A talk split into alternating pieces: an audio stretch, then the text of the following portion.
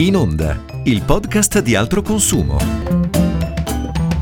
Viviamo sempre più connessi Social, app, smartphone, video e musica in streaming, tutto intorno a noi si nutre dei nostri dati e anche dei dati dei più giovani, i cosiddetti nativi digitali, che sin da piccoli hanno a che fare con questi strumenti. Un mondo di possibilità, ma anche di sfide e nuovi rischi, a cui prestare attenzione, soprattutto quando si parla di minori. Io sono Stefania Villa, giornalista di Altro Consumo, ne parliamo con Monica Valente del nostro Dipartimento Giuridico, esperta di privacy. Allora Monica, partiamo dal principio perché eh, spesso si sente parlare di privacy, ma non sempre si ha un'idea precisa di che cosa sia, del perché sia un tema così importante quando si parla di digitale ed in particolare per i minori. Allora, privacy letteralmente significa riservatezza, no? se lo traduciamo dall'inglese.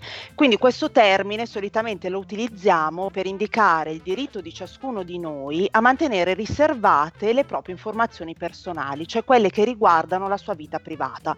Pensiamo per esempio ai dati anagrafici, no? nome, cognome, data di nascita, indirizzo, ai dati di contatto, la mail, il numero di telefono, ai dati di pagamento, ai dati sanitari che le norme stesse chiamano dati sensibili sensibili, un po' a richiamare no, la loro maggior delicatezza e soprattutto a invitarci a una maggiore attenzione quando li utilizziamo. Ecco, proprio per questo, da qualche anno a questa parte, privacy viene utilizzata soprattutto il termine intendo, per indicare il diritto di tutti noi alla tutela e alla protezione dei nostri dati. Perché anche se noi spesso lo ignoriamo, i nostri dati contano, ma non è che contano nel senso astratto, no? sono importanti, sono preziosi sicuramente, ma hanno un valore, un valore economico e quando li facciamo circolare generiamo valore, quindi dobbiamo considerarli un po' come parte del nostro patrimonio, no? come faremmo al pari no, dei, dei beni fisici, di quelli che possiamo toccare. Quindi quando li facciamo circolare dobbiamo preoccuparci dell'uso che ne verrà fatto, con chi verranno condivisi esattamente come faremmo se affidassimo ad altri un bene fisico, come dicevo, un, pensiamo un tablet, un PC, un libro, no, se li prestassimo ad altri ci assicureremmo che ne facessero un uso adeguato, che non li rovinassero, che non li dessero ad altri senza il nostro permesso. Ecco, con i dati personali dovremmo prestare le stesse cautele, invece a volte ce ne dimentichiamo, soprattutto quando utilizziamo il web, no? Mettiamo in circolazione dati senza pensarci due volte. Questi dati fanno dei giri immensi, però poi di solito non ritornano, no? Ovvio, siamo liberissimi di fare ciò che vogliamo con i nostri dati, proprio perché sono nostri, però quello che ci tengo no, è che tutti lo facciamo con la maggior consapevolezza possibile, perché quando pensiamo ai rischi, no, noi pensiamo all'hacker cattivissimo che vuole rubarci i dati del nostro conto corrente per svuotarcelo, però in realtà questa non è fantascienza, eh, eh, succede, a volte è successo, per fortuna raramente, però i rischi maggiori sono eh, è mettere in circolo no, magari il nostro eh, numero di telefono, la nostra mail e iniziare a essere tempestati no, di messaggi, messaggi pubblicitari a fini commerciali. E lì ci stupiamo e diciamo ma chissà come avranno fatto no, ad avere il nostro contatto tutto. Come mai mi arrivano tutti questi messaggi? In realtà molte volte siamo stati noi a dare senza rendercene conto l'autorizzazione. Quindi ovviamente questo discorso vale per tutti, eh? però per i più giovani, eh, ai più giovani deve essere estremamente chiaro, ma un po' perché, vabbè, adesso cosa un po' banale, però è vero che sono il nostro futuro, no? sono, sono coloro soprattutto che hanno maggior dimestichezza con questi strumenti digitali e non perché siano le categorie più fragili, io odio sentire parlare dei giovani come categorie fragili, sono però i più entusiasti e questo loro entusiasmo, questa loro sete di novità a volte gli fa dimenticare che dietro alle realtà digitali eh, ci sono dei rischi reali e quindi questo problema diciamo, non si risolve sicuramente con un clima di terrore, ma con consapevolezza e con conoscenza. Viviamo in un mondo digitale che però è reale a tutti gli effetti, no? anche nel, nelle insidie, nei rischi a cui facevi riferimento. Ecco, qualche esempio esempio di questi rischi a cui si va incontro, a cui un giovane potrebbe per esempio andare incontro se non tutela in modo sufficientemente attento eh, ai suoi dati? Penso al tema della reputazione online, per esempio. Assolutamente, dobbiamo stare attenti, questa è una cosa che succede oramai quotidianamente, cioè immettiamo sui social network soprattutto immagini e informazioni di ciascun tipo, no? Quindi ovviamente dobbiamo stare attenti perché di malintenzionati è pieno il mondo, cioè ovviamente non è che siamo noi qua a dire, a scoprire l'acqua calda, purtroppo ce ne sono, quindi eh, tutti dobbiamo stare attenti, ripeto, un discorso che vale anche per noi un po' più over, eh, soprattutto vale per noi più over quando pubblichiamo, perché a volte noi appunto ci preoccupiamo dei giovani, ma quante volte noi genitori pubblichiamo senza filtri le foto dei minori online? Anche quello è un rischio, perché non sono solo i giovani a ricordarsi che esistono questi pericoli, ma dobbiamo essere prima di tutto noi a dare il buon esempio, quindi stiamo attenti a quello che facciamo quando siamo online.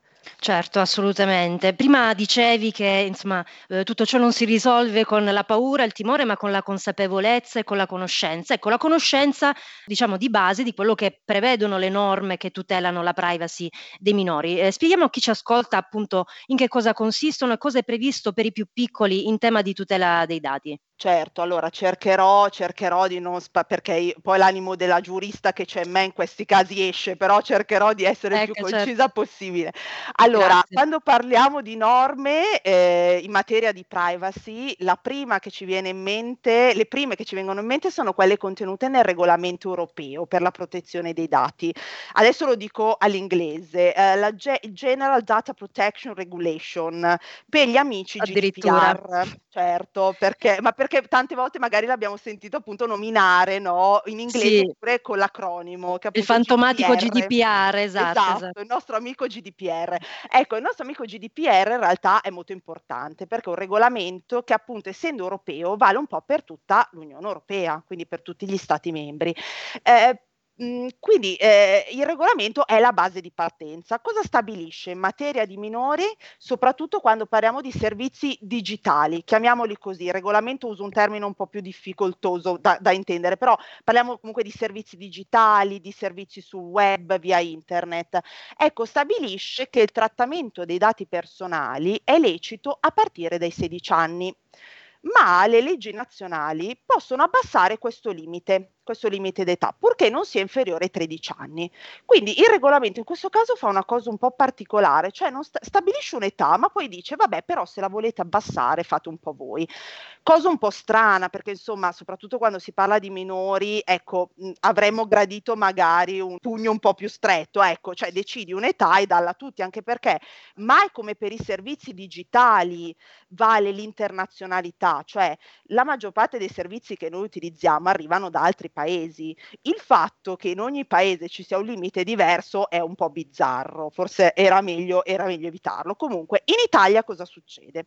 In Italia eh, può consentire al trattamento dei propri dati personali il minore che ha compiuto 14 anni di età. Quindi Da 14 solo, cioè diciamo in questo, se- in questo caso stiamo parlando del minore che da solo eh, può acconsentire. Personalmente, esatto, Ok. personalmente può consentire. Quindi banalmente, no, caliamolo nella realtà. Io scarico, io minore scarico un'app, eh, quando è il momento di mettere i miei dati, di, sta- di acconsentire alle diverse finalità di utilizzo dei dati che sto eh, inserendo nel- nell'app, posso acconsentire da solo, no? senza, senza chiedere a nessun altro, posso fare tutto da solo. Ecco, ehm, cosa succede per chi invece ha meno di 14 anni? In quel caso dovrebbe coinvolgere il genitore o chi ne fa le veci, nel senso che è il genitore in quel caso a doverlo seguire e a dover acconsentire per lui al trattamento dei dati personali. Questa Ma sappiamo che non è sempre così, giusto? Cioè io mi aspetto dai preadolescenti anche che facciano un po' da soli, magari dichiarando non sempre l'età precisa. Eh sì, eh, diciamo che insomma questo paletto, voglio dire, lascia un po' il tempo che trova, nel senso che chi di noi non ha mai falsificato l'età, cioè in meno come nel mio caso o in più come nel caso degli adolescenti, però può essere, insomma, non stiamo dando dei tru- non stiamo svelando dei trucchi sconosciuti e più, insomma, lo sappiamo benissimo che sono limiti comunque che si possono facilmente aggirare. Eh, anche perché molte volte l'età minima per iscriversi a quella app o a quel servizio è addirittura inferiore. Quindi vuol dire che per esempio una persona di, un ragazzo di 13 anni può iscriversi volontariamente, personalmente a un servizio, ad un'app, però il consenso al trattamento dei dati paradossalmente deve essere dato dal genitore. Vista in un altro modo invece può, può risultare anche una tutela in più, nel senso ok tu ti puoi iscrivere, ma visto che il consenso al trattamento dei dati deve essere dato dal genitore, ho la garanzia che tu ti faccia accompagnare in questo percorso, cioè ha un po' una doppia valenza. Vediamola dal punto di vista positivo no, della cosa. Certo, comunque la... i minori devono essere su, in qualche modo supervisionati in questo modo. Ok, la piattaforma non ha nessun obbligo in questo senso di, di verifica, come, come, fa ad accertarsi che effettivamente sia, sia così? Eh, allora, eh, ti dico quello che dice la legge, poi lo, chia- lo caliamo nella, nella, nella, pratica ovviamente. Allora, il titolare del trattamento, che è la piattaforma, appunto, che la piattaforma, il servizio, insomma, il soggetto che raccoglie i dati, per, eh, i nostri dati personali e li gestisce, eh, deve adoperarsi in maniera ragionevole per verificare che questi limiti siano rispettati tenendo conto delle tecnologie disponibili. Ora, non entriamo nel concetto di ragionevolezza, altrimenti potremmo stare qua a parlarne per ore. Eh, le tecnologie disponibili in realtà attualmente sono tante, nel senso che eh, non è più fantascienza pensare a degli strumenti di intelligenza artificiale che ci permettano di fare dei controlli incrociati, però ovviamente andiamo in un campo un po' minato, un po' delicato, quindi eh, perché poi si rischia magari che mettendo in campo dei controlli si vada ulteriormente ulteriormente a violare la privacy. Pensiamo, non so, a dei, riconosci- a dei sistemi di riconoscimento facciale per i minori. È mm. ovvio che quelli mi, far- mi, mi darebbero dei dati no? sulla probabilità che quel soggetto sia o meno minore, però caspita, lo, gli sto andando a fare un riconoscimento facciale, quindi io adesso la sto mettendo molto sul semplice, ma per far capire no, ehm, insomma, quanto siano delicati, quanto non siano affatto semplici questi discorsi. Quindi la legge dice certe cose, poi ovviamente nella pratica diciamo che ci si sta ancora un po' collaudando. Parlando ancora di nativi digitali e minori, non possiamo non parlare di TikTok, il social più amato dai giovanissimi, un'app che permette di guardare e creare brevi video accompagnati da musica, balletti e vari effetti speciali. Beh, agli inizi del 2021 se ne è sentito parlare parecchio. L'applicazione ha avuto uno stop subito dopo un caso di cronaca che ha coinvolto una bimba di 10 anni. Le ipotesi iniziali, insomma, erano state che la piccola avesse partecipato a una pericolosa, fatale sfida su TikTok. Su questo in realtà non vi sono certezze, sono state via avviate indagini, però diciamo che il tema dei minori e TikTok è emerso fortissimo perché questa bambina aveva in effetti un profilo sul social pur avendo solo 10 anni. Ecco Monica, raccontaci un po' cosa è successo, qual è la situazione adesso con TikTok. Iniziamo col dire che a TikTok ci si può iscrivere se si hanno almeno 13 anni di età. Eh, a dicembre scorso però il garante della privacy ha contestato a TikTok come il divieto di iscrizione per i più giovani fosse facilmente aggirabile. Eh, questo insieme alla scarsa trasparenza delle informazioni, ad alcune impostazioni predefinite non rispettose della privacy hanno fatto sì che l'autorità garante intervenisse e bloccasse temporaneamente l'utilizzo dei dati da parte di TikTok per quegli utenti per cui non era stata accertata con certezza l'età anagrafica. TikTok quindi cosa ha fatto? Fatto, ha, eh, in, ha chiesto nuovamente eh, di indicare la data di nascita agli utenti prima di continuare a utilizzare l'app, ma si è anche impegnata a mettere in campo altri sistemi di controllo, anche attraverso l'uso della cosiddetta intelligenza artificiale, perché eh, eh come potete immaginare, insomma, il controllo eh, che si limita alla dichiarazione dell'età anagrafica è facilmente, facilmente aggirabile. È una situazione in divenire. Ovviamente l'individuazione di eh, soluzioni richiede richiede un delicato bilanciamento tra la necessità di verifiche e il diritto alla protezione dei dati dei minori.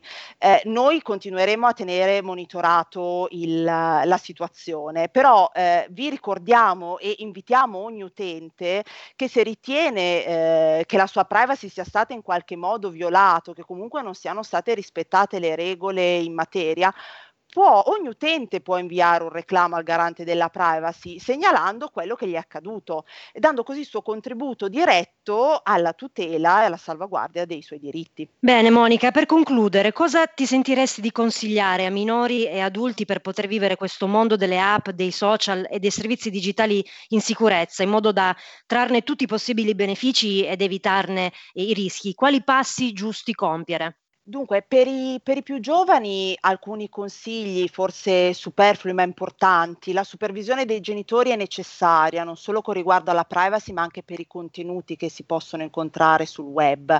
Poi, a seconda del bambino, è bene stabilire insieme regole e limiti per l'uso dei dispositivi e per la navigazione su internet. Eh, da ultimo, ma non per importanza, è fondamentale che i genitori si tengano aggiornati sulle novità tecnologiche e sulle informazioni più popolari tra i giovani per prevenire eventuali rischi. Adesso passiamo magari a qualche consiglio per uh, i più grandi, nel senso che eh, per i ragazzi che già hanno un utilizzo più consapevole del web.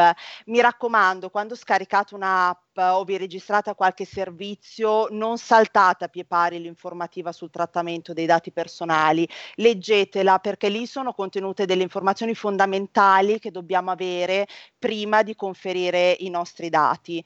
Limitatevi a fornire i dati strettamente necessari all'attivazione del servizio o alla registrazione all'app e verificate che le informazioni raccolte dall'app non vengano diffuse automaticamente online. Può succedere infatti che un'app produca post automatici sui social media. Eh, nel caso disattivate quella funzionalità se non la volete. Per lo stesso motivo meglio evitare di utilizzare i dati del vostro account eh, social per accedere a un'app o un servizio. Eh, le app spesso altro consiglio, ci richiedono di accedere alle immagini, ai file che conserviamo in memoria, alle funzioni di geolocalizzazione. Anche queste, se non sono necessarie, evitate di conferirle oppure eh, evitate di installare l'app se eh, non è possibile decidere liberamente quali dati conferire e quali no. Infine, non memorizzate nelle app i dati delle carte di credito e dei sistemi di pagamento, eh, perché comunque i malintenzionati sono sempre in agguato. In ogni caso effettuate sempre il logout dalle app che li utilizzano. Questi direi che sono i principali consigli operativi. Bene, grazie Monica. Eh, conoscenza dunque, comunicazione e anche dialogo con i propri genitori per riprendere un concetto molto importante a cui facevi riferimento prima. Questi gli strumenti principali con cui tutelare la nostra privacy e quella dei più giovani. Ecco, con questo messaggio noi vi salutiamo e vi ringraziamo per averci ascoltato. Grazie a Monica Valente per essere stata con noi. Un saluto da Stefania Villa e appuntamento al prossimo podcast di Altro Consumo. Podcast per Ascolta il Futuro, un progetto di educazione ambientale, civica e digitale promosso da Altro Consumo e realizzato con i fondi del Ministero dello Sviluppo Economico. Ripartizione 2020.